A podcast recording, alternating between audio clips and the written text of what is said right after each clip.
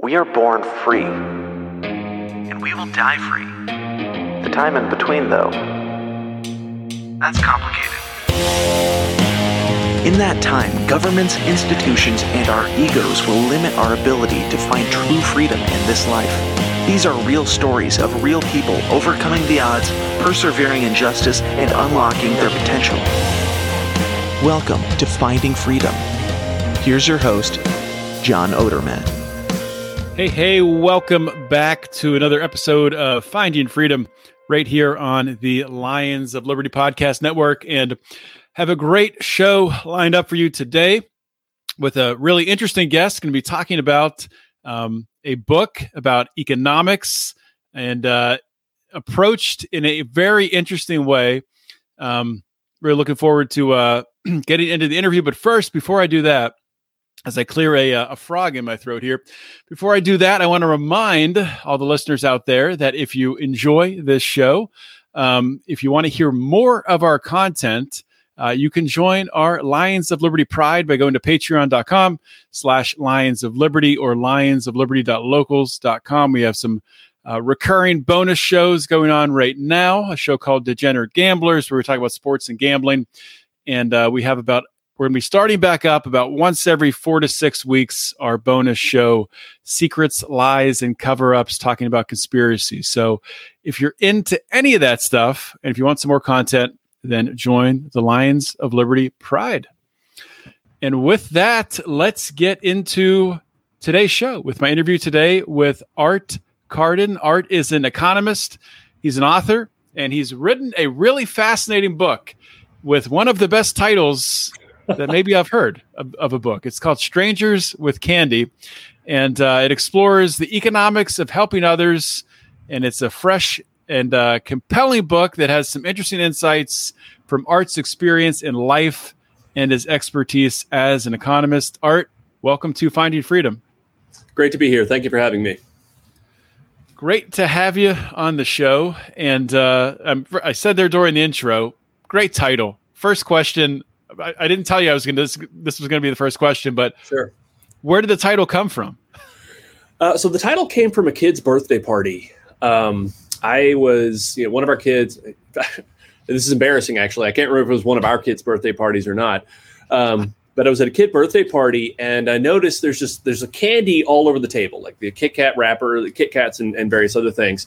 And it occurred to me, like, our parents tell us never take candy from strangers. And here we are taking all this candy from strangers, people we don't know, people we'll never see, people we'll never meet. And we don't think twice about it because we trust the name Kit Kat or the name Snickers or the name Hershey because uh, all of these things, all these different companies have reputations to uphold. So uh, I thought that's one of the most that's one of the most amazing things about a, a free society and a free market is it makes it a whole lot easier for us to take stranger uh, to take candy from strangers.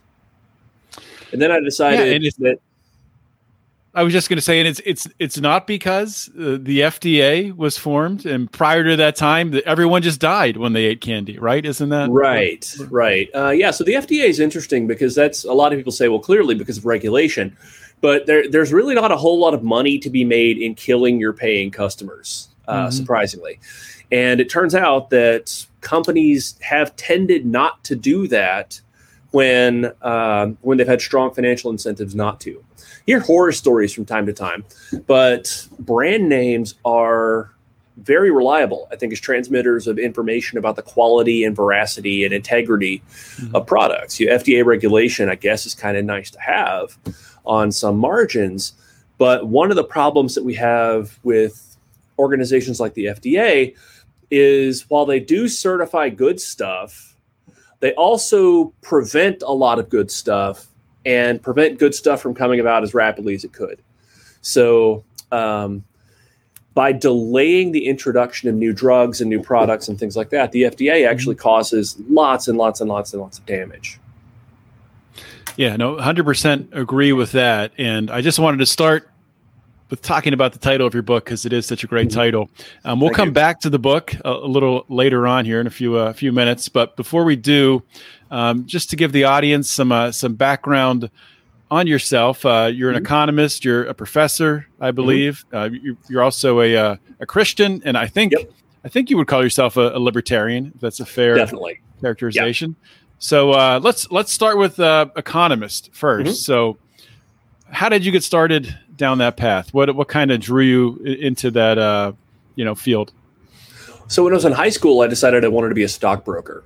And then I went to college planning to become a stockbroker. Then I took an introductory economics class and it was amazing. I thought it was it was just some of the most amazing stuff I'd ever encountered. And I really enjoyed the professor. And I thought this this is what I want to do. I want to be an economics professor. Um, and I kind of wavered back and forth between thinking about going going on as an economics professor or getting a PhD in finance. I decided after taking introductory macroeconomics that I think I thought econ is really where it's at for me. I want to be I want to be an economist. I want to be an economics professor, and uh, that sort of set me set me on the path. Uh, I went to graduate school at Washington University in St. Louis from 2001 to 2006, and uh, had been in the academy since then. So, yeah, so it started. It started with an inspiring economics professor and uh, some inspiring economics lessons. So, when you were inspired by that economics professor, were Mm-hmm. you already starting down the path of you know looking into the the ideas of liberty, learning about libertarianism, or was that was that later? Um, I was already in the sort of conservative, libertarian-ish kind of Mm-hmm. kind of area. Uh, I didn't become a full-on libertarian, I think, until, or I didn't embrace being a libertarian, I think, until maybe the next academic year. I think, um, and even then, it was kind of not particularly well formed. Uh, I knew, you know, markets work and freedom is cool, and uh, there's all sorts of stuff that that free minds, free markets, free people, to borrow, you know, Reason Magazine's slogan, can do. But I didn't fully, really, fully grasp it or understand it. I still sort of bought into some of the standard stories about market failure and uh, externalities and uh, the need for a government to provide public goods and things like that. But yeah, I was I was I was liberty friendly, but became more libertarian as I as I moved through college. Mm-hmm. Were you were you influenced at all by by Ron Paul, or who, who would you say your not. your your influences have been along the path? So, so my in, my influences along the path, um, I would say, let's see. So in college, I, I started reading Mises and Hayek at the recommendation of Mhm. a professor. Um, that was, yeah, I didn't know where to start really. So I just read like one of Mises's essays and a book on on our economic ABCs, I think it was. Um, where I where things really started to get started to form for me were after I went to the Public Choice Outreach Conference at George Mason University in the year 2000. And I started reading in the public choice tradition. Um, I met James M. Buchanan. I started reading Buchanan's work. Um, I became more familiar with it. I met Gordon Tullock, Bryan Caplan, Robert Higgs, a lot of other a lot of other people who are, are sort of broadly broadly associated with with free market and libertarian economics. These became um, became a lot of my influences. Later, and gosh, like I, I'm realizing now, like I'm old enough that that all of this stuff just sort of starts to run together.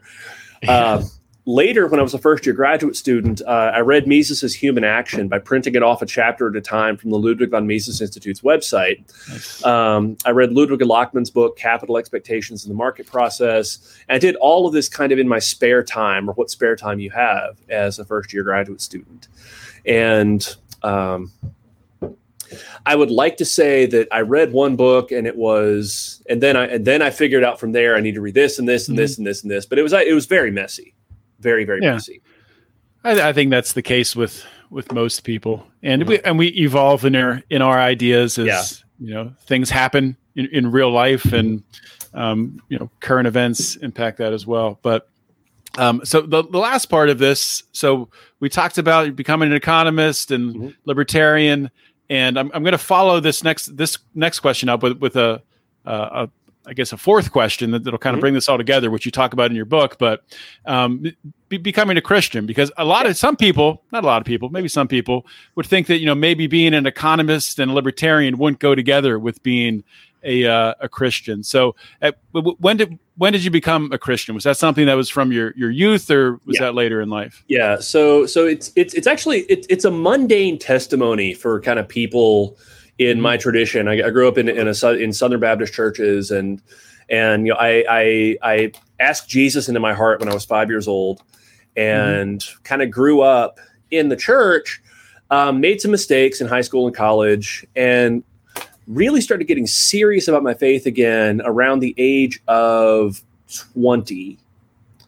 Um, so, summer of 1999 is when I really started turning back toward my faith, and then really started reading scripture the way I should probably when I was when I was in graduate school. So it is it's been part of my life uh, it's it's been part of my life part of my life for pretty much as long as I can remember, and I've been a Christian for almost as long as I can remember. Um, but again, it's it's it's it's messy. Um, uh, there have been t- there were times when I strayed and mm-hmm. uh, times when I didn't, and for about the last say yeah, just just over twenty years, uh, I, would say is, is kind of when I've gotten the um, again, like I said, I, I started reading scripture. I think the way that I should uh, when I was in graduate school. I, I, can definitely relate to that. Yeah, my my journey as a Christian has has been messy as well. Um, I, I, consider myself, you know, being a Christian since since a very mm-hmm. young age. But yes, there were definitely times when when I did stray, and mm-hmm. I honestly really feel like right now in the past couple years now, I'm finally starting to really understand what it all means, and it's starting to come together and uh, getting consistent with uh, with studying the Bible. But mm-hmm. so next question here, and you talk about this in your book, but do you think there's a, a contradiction between being a, a, libertarian and an economist and a Christian? Some people might think, you know, if you're really pro business mm-hmm. and you're, you know, you're you're pro uh, people getting rich, then well, you, you, can't be you can't be a Christian then if you're in favor of that too. So how, how does that all come together? Well, if I thought that they were all sort of intention, then I probably wouldn't have written the book. So, uh, or it would have been a much, much, much shorter book. Um, no, I, I, don't. I don't think they're in tension at all. Um, and there are a bunch of different ways to approach it. One is, I think, from a Christian perspective, thinking about what it means to be created in the image of God. That means that we are not one another's playthings, or we are not one another's instruments. We are not properly the instruments of other people's will. And what this means for me is that is that other people do not exist for me. That if if I if I want to compel them to do something, no matter uh, no matter how good I think it will be for them, um, I'm not respecting the image of God in them. So I mm-hmm. think that's um, I think I'm, I, I would be arrogating to myself an authority that I do not properly possess. So um, being a libertarian, I think, flows from um, the conviction that the human person is special that the human person bears the image of God, and that's not to be taken lightly. Um, as a as an economist, most of the arguments most of the arguments uh, are pretty utilitarian, and utilitarian arguments generally do do a lot of the heavy lifting here, because one of the things we spend a lot of time talking about is the law of unintended consequences, mm-hmm. and a lot of the things that we do in the name of helping the poor, so to speak. Um, tend actually not to work out that well for them. So rent control, minimum wages, tariffs. The, there's this gigantic list of policies that we have enacted in the in the name of helping poor people or doing justice, loving mercy, and walking humbly with our God that have had serious negative unintended consequences. So the economist arguments um, in favor of uh, minimal restrictions, if any, on human liberty, I think do uh, are, are sufficient to refute a lot of well-meaning claims otherwise. Where things get a little bit harder, but where I think there's a lot of uh, of really interesting work to be done, and where I think there's a lot of really interesting um, ideas to chew on, is on the what you mentioned, like being a business person, getting really, really rich. Like, to mm-hmm. what extent is to what extent are the kinds of things you need to do to get rich themselves expressions of virtue? Um, mm. This is you know this is not to say that like you know if if you get rich it's because you've earned God's favor. Well, no. Okay, I, I really doubt that. Or um, if you get rich, it's because you're some sort of hyper virtuous person, or or or what have you. Again, I'm, I'm I'm not so sure about that. But in a in a commercial society, the way that you earn income, the way that you get people to look after your interests is by looking after others. So there's a famous quote in Adam Smith's Wealth of Nations where, where he, he writes that it's not from the benevolence of the butcher, the brewer, and the baker that we expect our dinner, but it is from the it is from their attention to their own interests. And this I think is, is profound. It's it's a profound statement about what it means to interact peacefully and um, respectfully, I think, with strangers. Because you figure everybody in the world has probably got their own set of problems. I've got kids. I, I, do you have kids? Yeah, I have a okay. daughter about to turn eight okay. years old. Oh, well, fantastic! Congratulations. So, um, Smith Smith's insight is based on the maybe it's tragic, but the the uh, the simple fact that it's almost impossible to love someone else's kids the way that you love your own. Mm-hmm. Um, it's almost impossible to know what is best for someone else's kids. Um, and furthermore, like you've got your own stuff you've got to deal with. It's extremely presumptuous for someone to st- uh, stomp into the butcher shop and expect to be fed just because they happen to be hungry. The butcher's got his own kids, he's got his own, he's got a mortgage to pay, he's got all sorts of other concerns he has to deal with. And um, the best way to enlist the butcher in the service of you feeding your own kids is to help him do that do that with his own um, one of the most interesting things that's reflected in that specific passage in smith and i think that it's in fact actually the the ethical underpinning of most economic analysis is the right to say no so economics is all about exchange and it's all about gains from trade and um, you can't have gains from trade if people aren't free to trade. Mm-hmm. And furthermore, you the, the, whole concept really has no meaning if people can't say no to the offers that to the offers that they're made.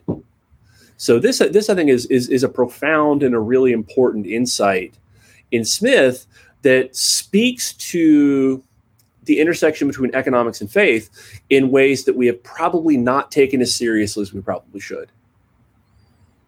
Yeah, no, I, I, think I think that's that's an excellent point, and and what you talked about there, there it reminds me of a, a quick story I'll tell. When we were uh, we took our daughter to uh, Disney World a couple years ago, uh, and she'd never been in an Uber before, and we uh-huh. took an Uber from where we were staying to to Disney World, and I was explaining to her how it worked, and she goes, "We're mm-hmm. going to get in a car with a stranger." Right. Yeah. yeah I guess I, I, guess we are. Yeah. But yep. I, and I didn't think at the time, and I'm going to explain it. I mean, I'll, I'll, probably explain it to her like this um, later tonight because I think it's a good way to look at it. But when you're getting on a plane, you're getting on a plane mm-hmm. with a stranger flying yep. the plane, and the you know the the stewardesses who are helping you, they're they're strangers. And when yep. you go to a restaurant, it's it's all it's all strangers. So I think you've really. Um, you've really struck a chord here with uh, with this way of, of approaching um, human interaction and, and economics. I, I, really really like that. Uh, one, one thing I do want to touch on before we leave the libertarian economist uh, uh, Christian um, component of this is libertarianism alone, um, without the uh, the moral backing of Christianity. Mm-hmm. I've I've come to really understand that it's it, it's from my perspective, maybe you disagree. I, I think it's really lacking, and uh, it, it could kind of lead down this self-absorbed path of yeah. um, r- really individuals just looking out for themselves mm-hmm. and maybe harming other people. So, do, do you think that really it's it's almost necessary to have Christianity as as a piece of that um, backing in order to you know make it so we are mm-hmm. looking out for our neighbors yeah. when we're doing um, these consensual trades? So so necessary necessary is is a strong word. I, I don't know if mm-hmm. I'd say necessary, um, but yeah, people tend to be pretty self-absorbed, and frankly, I, I think that's one thing that attracts some people to libertarianism is they just want to be mm-hmm. left alone and they just want to be able to do their own thing. Um, liberty, I think, is is is conducive to flourishing, but it's not sufficient for flourishing. So you can bear the image of God badly. And I've done that before. You've done that before. Mm-hmm. Um, probably everyone who's on the stream has done that before. And you can do that systematically. So, um, liberty libertarians respect people's right to themselves and to their persons and i think that part of the implicit theology there is that is that people have the right to bear the image of god badly if they want to uh, and i think there are a lot of things that there are a lot of things that we do pretty regularly mm-hmm. that are again not conducive to serious human flourishing uh, there are, of course, example. There, you know, there are examples we can all think of. Smoking crack, for example, is is I, I, am I've never seen a convincing argument that a crack addiction is is part of a flourishing life, um, and that's easy. Like that's easy to see. But also, you know, I I I need to lose some weight, so I, I bear the image of actually in a, in a, very literal sense that I'm really not sure I, I want to admit to, but yeah, I, I bear the image of God badly in that you know I probably eat too much and I don't move enough. So uh, that I think is in microcosm one of the mm-hmm. one of the problems here. Liberty, liberty also. I also don't think that liberty per se can can provide meaning. Liberty is mm-hmm. liberty is is the the institutional framework in which each person can pursue meaning, but I'm not sure that it is that it can be a source of meaning in itself.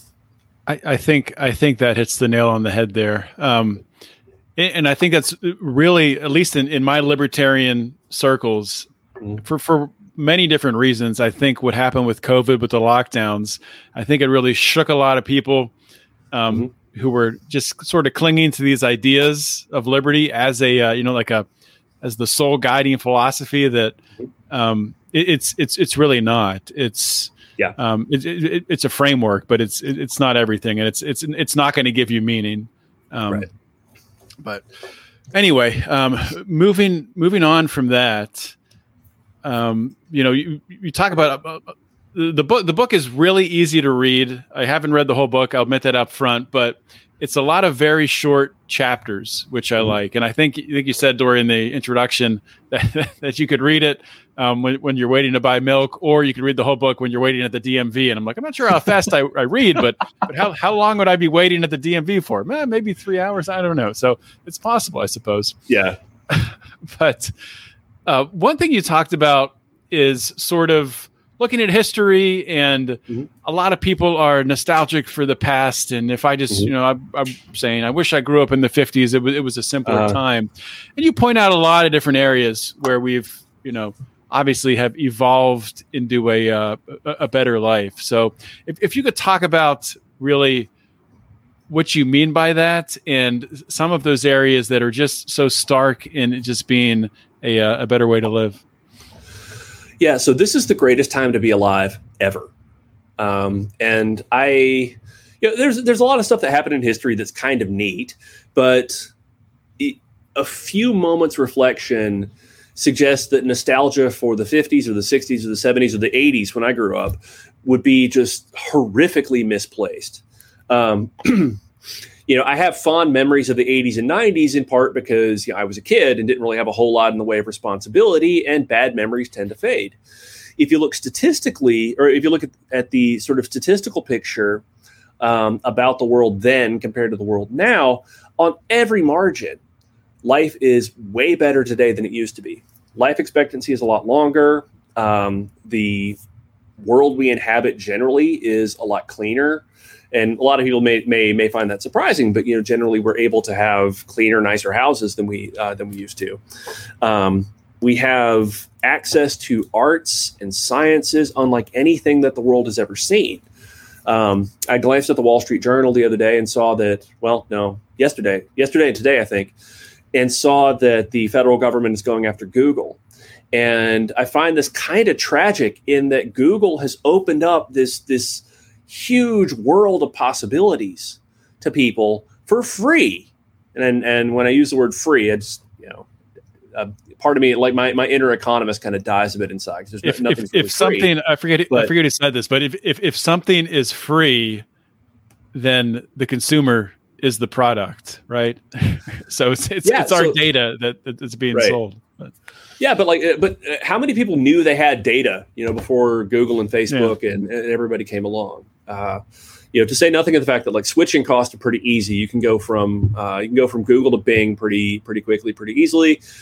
Um, things like Google Scholar, Google Books, these are the, these are, are ways that our ancestors could not have imagined that we can interact with the greatest ideas that humanity's ever come up with.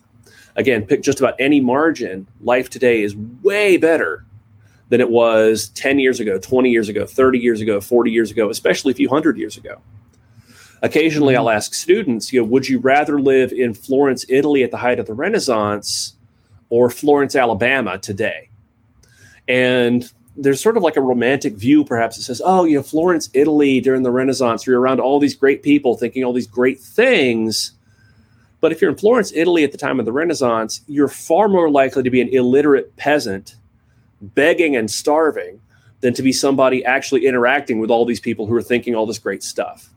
Meanwhile, if you're in Florence, Alabama in 2022 or 2023 or 2024, you have you have almost instant and unlimited access again to the greatest ideas that humanity has ever produced. You can read, you can write, you can bathe. There's just so many more possibilities today than there really ever were. And I don't know that we appreciate that the way we should. Yeah, I, I mean, obviously, I think we have progressed tremendously, and I agree essentially with, with, with everything you're saying here. But there are certain areas where you know we are we have fallen back. If you look at mm-hmm. mostly from a health standpoint, in the past 30 to 40 years, you have skyrocketing cancer rates, yeah. skyrocketing diabetes, childhood obesity, and there's a lot of different reasons for that a lot of, for example, to talk about childhood obesity, you know, a lot of which driven that is just this tremendous um, acceleration with technology, which yeah. I think we're still figuring figuring out how to adjust to. Yeah. As a, a from, from a parenting standpoint, from a mm-hmm. you know schooling standpoint, all of that stuff. But um, yeah, def- definitely agree with that. But I, I guess think, the, the question about, think about this for think about this for just a second though. So I, I would agree. You know, obesity is a problem. Um, rising cancer rates and things like that are in, in part because we're living long enough to get diseases like cancer. And the th- this also illustrates again just how truly remarkable the, the modern world is. That our big health problem is that we have too many calories. Not that mm-hmm. we're starving to death, but we have too many calories and too many opportunities to you know be sedentary. But yeah, I agree. I agree. That's, yeah. that's definitely an issue.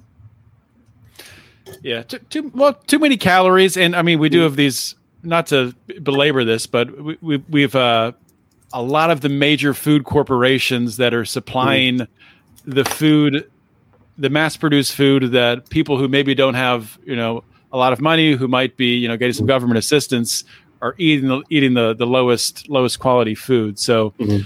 um, I don't know. I, I just I, am a capitalist. I believe yeah. in capitalism, but we, mm-hmm. we get to this line with the the, marriage between um, government and, and, business, and you know, as, as you know, the the businesses that end up writing the regulations mm-hmm. that, that give them more um, more more leeway and more uh, more breaks that help to you know push push down their competitors and, and things of that nature. But that's that's just a part of the this you know system of government that, that we have today that yeah you know, we're dealing with. Well, there I think I think the the libertarian message is not that business has corrupted government, because uh, again, one of the things one of the things I remind my students is that the the difference, the fundamental difference between a firm and a state is violence. A state can shoot mm. you, a state can lock you in a cage. Uh, firms can't do that. You know, if you choose not to shop at Walmart, there's nothing they can do about it, really. Um, you know, they can they can go and try to get their friends in the government to write some legislation, making it harder for Target or whoever else to do business. But sort of at, at, a, at a fundamental level, the business the business of business is business, so to speak, and the business of government is violence. So I think it's it's it's the arrow the, the arrow of corruption goes in the other direction. It's it's government corrupting commerce and not vice versa. I, I definitely agree with that, but and, and, to kind of go off track for a minute here, just it popped in my head because I, I, think it is an important discussion, um, especially where we're going. to I think we'll it's, it's going to become forefront, if not mm-hmm. this election, the, the, the next presidential election, which will be a central bank digital currency. Oh where, yeah, um, where, where, where you really have um, sure that is com- it's coming. Whoa, it's coming from the Federal Reserve, which mm-hmm. technically is not a part of government. Supposedly, it's a private right. bank. Um, but, but yes, it's going to be you know what are businesses going to do when they're you know when they're given given that power to to turn off mm-hmm. and on your your money or to get or to manipulate yeah. your um, w- what you're able to buy, what you can't buy. Um, and you know, people talked about this when the vaccines came out um, uh, for COVID nineteen. If something similar were to happen with the central bank digital currency, and you don't have you know certain vaccine or whatever, mm-hmm. so uh, if you don't qualify on a social credit score, then you're not able to you know make your purchases at, at the grocery store. So just just quickly, or or, or forever long you want to talk for. What, what are your thoughts on uh, central bank digital currency? Yeah, so I, I don't know enough about it to really have a strong opinion. Um, mm-hmm. You know, but you you do raise what I think are some valid concerns. If um, I, I, remember seeing not terribly long ago, um, gosh, what was it? A lot of homes with smart thermostats. I want to say in Colorado. I could just be completely making this up, I, I, or just totally botching the story. But um, there's some sort of energy problem, and all the homes mm-hmm. with with smart smart thermostats said, "Okay, now we're set on whatever the temperature is, and you can't change it." So I could see something like that happening with something like a central bank digital currency, um, where, as you mentioned, um, your you know your money gets shut off unless you're vaccinated, or your money gets shut off unless you have done this thing or that thing or the other thing. Um, here, though, I, I, borrow from something I remember Bryan Caplan writing a long time ago. Um, it said a strategy a strategy for liberty is to find things governments do very poorly and then do them better. And so governments are really terrible at education, for example. So mm-hmm. there are private alternatives, and uh, unfortunately, not as widespread as, as they probably could be.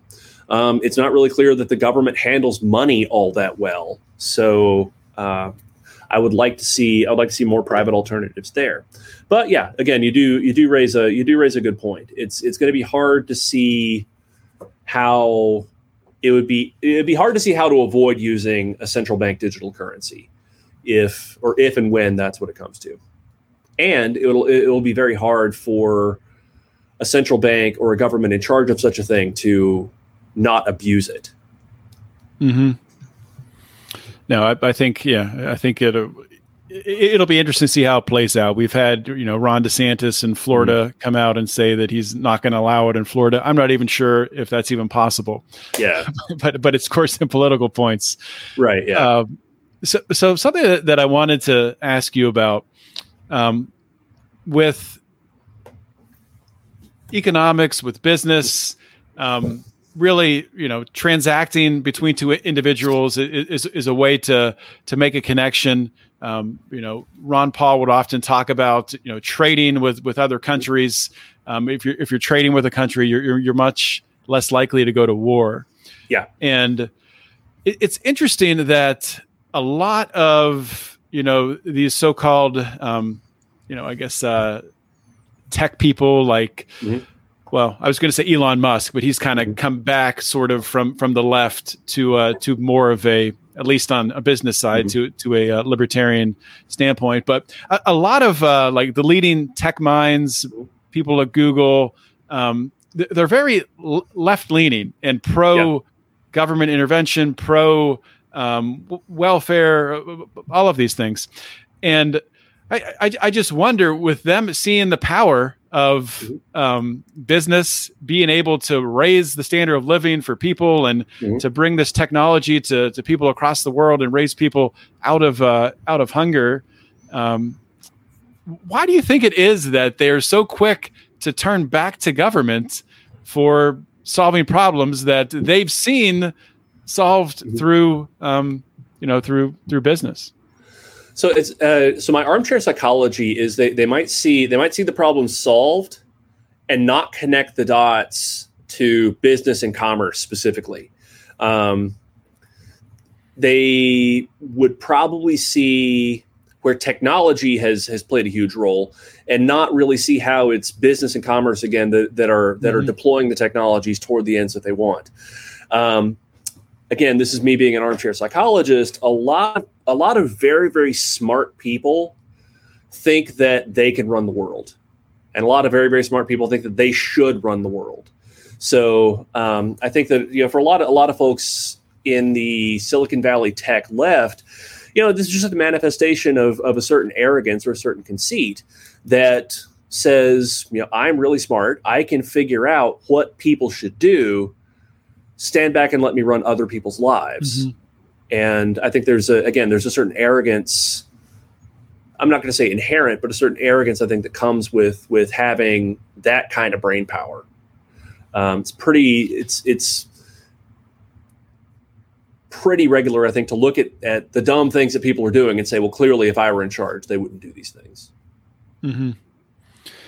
Yeah, I, I, think I think that must must be it. Um, and I think it's it's surprising that more of these types are not attracted into mm-hmm. the political realm to run for office and to you know yeah. run for president and um, I, I, wish they I wish they would because I think we'd get better ideas in there. But uh, of course, you, we got we got Donald Trump, uh, but you know, right, we, we all know that we all know how that worked out.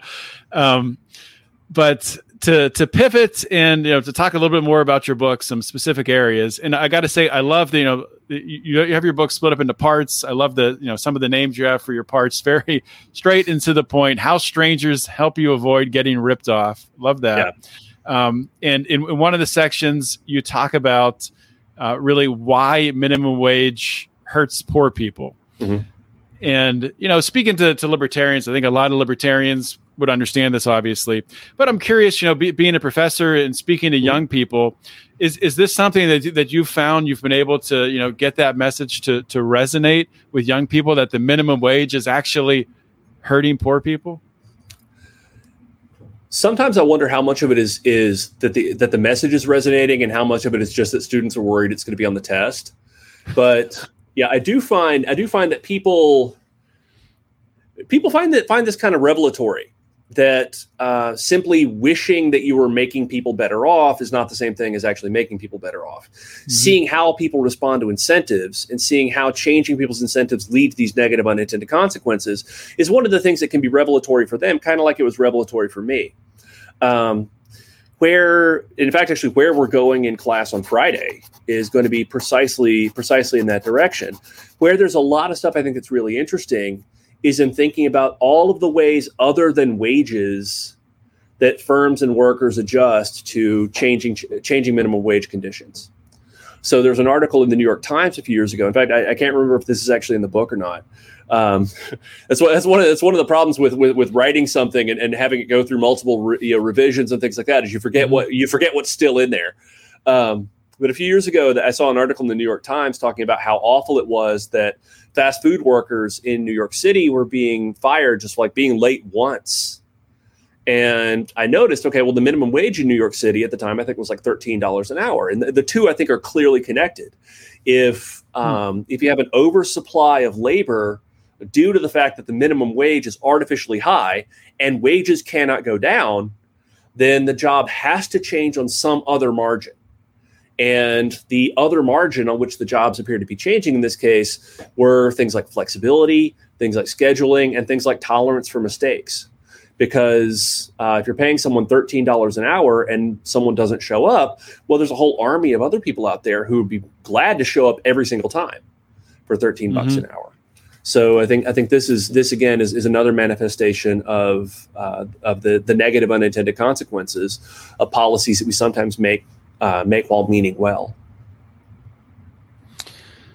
Yeah, I mean, I, I when I think of the minimum wage, you know, I I really it's going to be interesting to watch how it plays out with artificial intelligence and robotics and what's going to happen in these types of you know low skill yeah. uh, fast food type type jobs and i'm just mm-hmm. curious to get your opinions um, on you know what sort of impact and how quickly you think the uh, you know artificial intelligence will impact the economy and is this really something that you think maybe in the next you know five years to ten years that we could see a massive shift where you know every single wendy's every single mcdonald's and i know you're, mm-hmm. you're putting on i'm asking you to put on yeah. your, your crystal ball hat here but from an economic econ, economist perspective mm-hmm. um, what, what are your thoughts on that yeah so there's a lot of stuff that could be automated and that will be automated probably over the next decade um, I wouldn't be surprised if the only person working at McDonald's in five years is a, secu- is a security guard.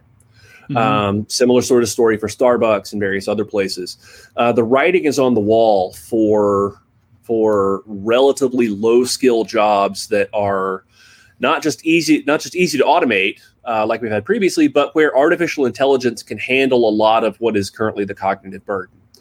Um, where this gets sticky and where this gets where this gets difficult is in being reasonably certain that something else will come along, but not knowing what that something else actually is.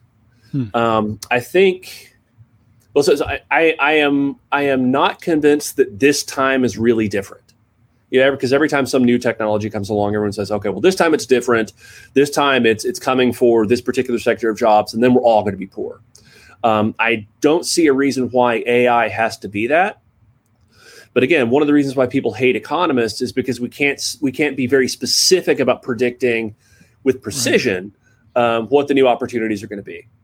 So one story I tell, or one way one way I put this from time to time, is like in, in, in 1998, nobody would have told me sitting in a in a classroom as a college sophomore that I would someday uh, that I would someday need a social media presence, and that there would be a there there would be a lot of job opportunities for people in social media management.